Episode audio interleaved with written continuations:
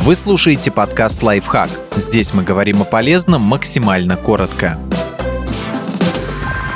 Гениальный метод уборки, который стоит перенять у буддистских монахов. Простая практика поможет не откладывать домашние дела на потом и снизить тревожность. Каждый день после утренней молитвы буддистские монахи в течение 20 минут занимаются уборкой. Одни подметают, другие моют посуду, третьи чистят окна. Пока звучит обыкновенно, мы все так убираемся. Разница вот в чем. Когда отведенное время выходит, монахи останавливаются, даже если не доделали работу. Их цель не в том, чтобы устранить накопившиеся завалы или избавиться от бардака на кухонном столе. Они делают уборку ради самого процесса и относятся к нему как к виду медитации. Такой подход пригодится и за стенами монастыря. Обычно мы воспринимаем свои обязанности, в том числе домашние, как источник стресса. Если изменить отношения, выполнять их будет легче. Плюс это принесет пользу нашей психике. По данным исследований, тревожность и негативные эмоции снижаются благодаря медитативному мытью посуды, когда мы полностью сосредоточены на процессе, а не думаем о прошлом или будущем. При таком подходе уже не кажется, что домашние дела отнимают много времени. Метод уборки буддистских монахов может помочь даже тем, кто далек от медитации. Большинству из нас трудно заставить себя взяться за дело, которое нам не нравится, например, убраться в ванной ванной. Но если пообещать себе, что остановишься через 20 или даже 10 минут, начать уборку будет легче. И вполне возможно, по истечении установленного времени вы решите не прерываться, а довести дело до конца.